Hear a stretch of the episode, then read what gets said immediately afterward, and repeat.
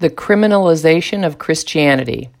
On May 4th, Australian rugby star Israel Folau, who is expected to play at the World Cup this fall, will come before a three member panel of Rugby Australia following his firing by the organization for allegedly committing, quote, a high level breach of the professional player's code of conduct.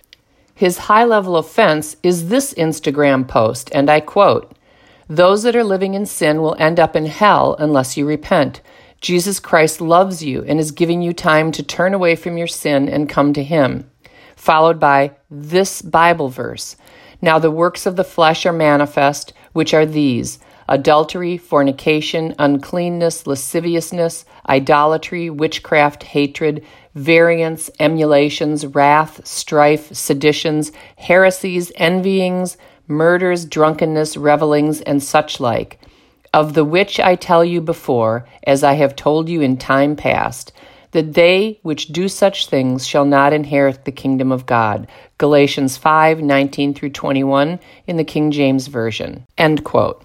Accompanying his post was an image, which you can see if you go to this article online. The image says, Warning drunks, homosexuals, adulterers, liars, fornicators, thieves, atheists, idolaters, hell awaits you. Repent. Only Jesus saves. Does anyone think his high level breach had anything to do with saying that unrepentant drunks, adulterers, liars, fornicators, thieves, atheists, and idolaters will go to hell? Yeah, me neither. Folau's unspeakable sin is including homosexuals in a biblically derived list of sinners whom God says will not see his kingdom. No matter that Folau's and St. Paul's hope is to save people from eternal damnation, in the eyes of the fallen world, Folau, and I guess St. Paul, is a hater. Folau whose contract doesn't expire until 2022, stands to lose his salary of well over $1 million per year. Despite the huge financial and personal costs, the Daily Mail reports he has no regrets, and I quote When asked if the fallout has made him reconsider his comments, Folau, a devout Christian, replied, Absolutely not. I'll stand on what the Bible says. First and foremost, I live for God now. Whatever He wants me to do, I believe His plans for me are better than whatever I can think. If that's not to continue on playing, so be it. In saying that, obviously, I love playing rugby, and if it goes down that path, I'll definitely miss it. But my faith in Jesus Christ is what comes first. End quote. Now, that statement took courage, unlike the statements of athletes who announce their homoerotic attraction, which take no courage at all. Another rugby player, Michael Leach, posted a video on social media calling Folau a bully. But is he? As I wrote last year, Random House Dictionary defines a bully as a blustering, quarrelsome, overbearing person who habitually badgers and intimidates smaller or weaker people. American Heritage Dictionary defines it as a person who is habitually cruel, especially to smaller or weaker people. Oxford English Dictionary defines it as a tyrannical coward who makes himself a terror to the weak. Oxford American Dictionary defines it as a person who uses strength or power to coerce others by fear. The spanking new leftist redefinition of bully omits all references to smaller or weaker people, coercion, and intimidation. Bullies are those who possess cultural power and wield it against those with little or no cultural power. In Western societies like Australia and America, it is progressives who control government schools, academia, the arts, professional medical and mental health organizations, mainstream media, social media, and the increasingly expansive, invasive world of corporate mega monopolies. When progressives call theologically orthodox Christians ignorant, hate filled bigots for their belief that homosexual acts are immoral, they are bullies. When a homosexual man sues an elderly florist for declining to provide custom made floral arrangements for his anti wedding ceremony, he's a bully. When two lesbians force a Christian couple with five young children to choose between violating their religious beliefs or losing their livelihood, they're bullies.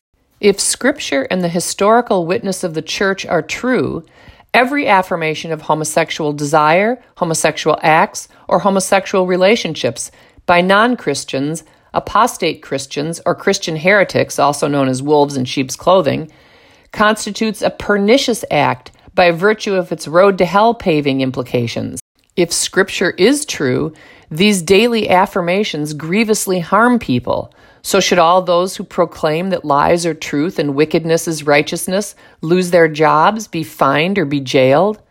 As should be clear, the offensiveness of a claim depends centrally on whether it is true, not on whether others like to hear it.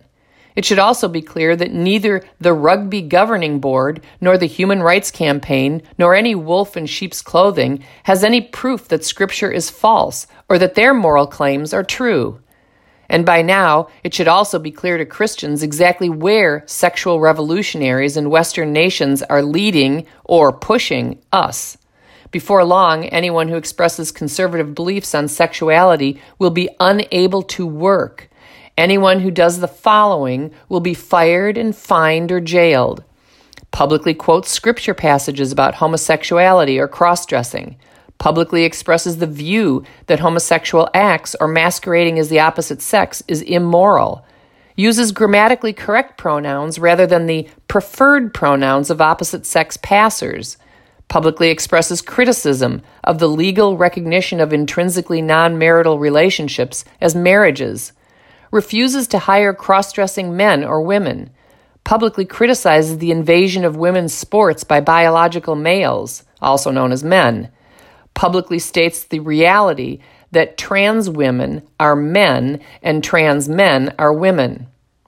Progressives issue self serving rationalizations for their dangerous efforts to eradicate First Amendment protections for theologically orthodox Christians asserting that speaking freely doesn't guarantee absence of consequences. But in a world controlled by mega monopolies, what if those consequences include an inability to work? What kind of protection does the First Amendment provide for speech or religious free exercise, as distinct from freedom to worship only, if Americans who exercise those rights can't earn a living?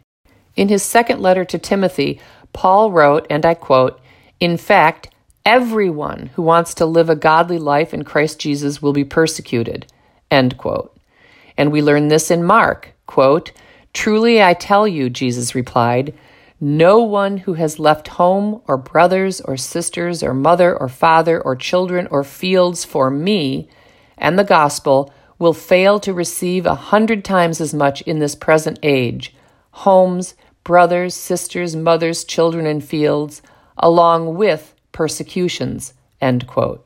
Since everyone who wants to live a godly life in Christ Jesus will be persecuted, and since no one who follows Jesus will fail to receive persecution in this age, what might it signify that so many Christians in Western societies never experience persecution?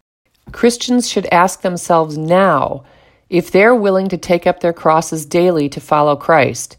They should ask themselves if, for Christ, they're willing to be hated by the world, just as Christ, for us, was willing to be hated by the world. And they should prepare themselves for the criminalization of Christianity because it rapidly approaches.